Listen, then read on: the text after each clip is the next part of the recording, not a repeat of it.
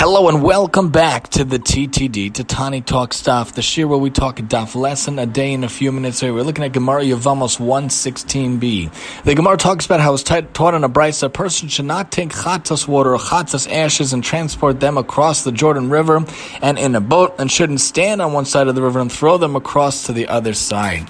The idea being thinking about the other side. We know that this life, this time in our earth, if we're Zocha for 120 years, we know this is not the end all and be all. We know this is not the Olam Ha'emes, this is Olam Hazeh, but there's Olam Ha'emes. When we think about the other side, when we think about the other life, what are we throwing across? What are we taking across? What are we taking with us?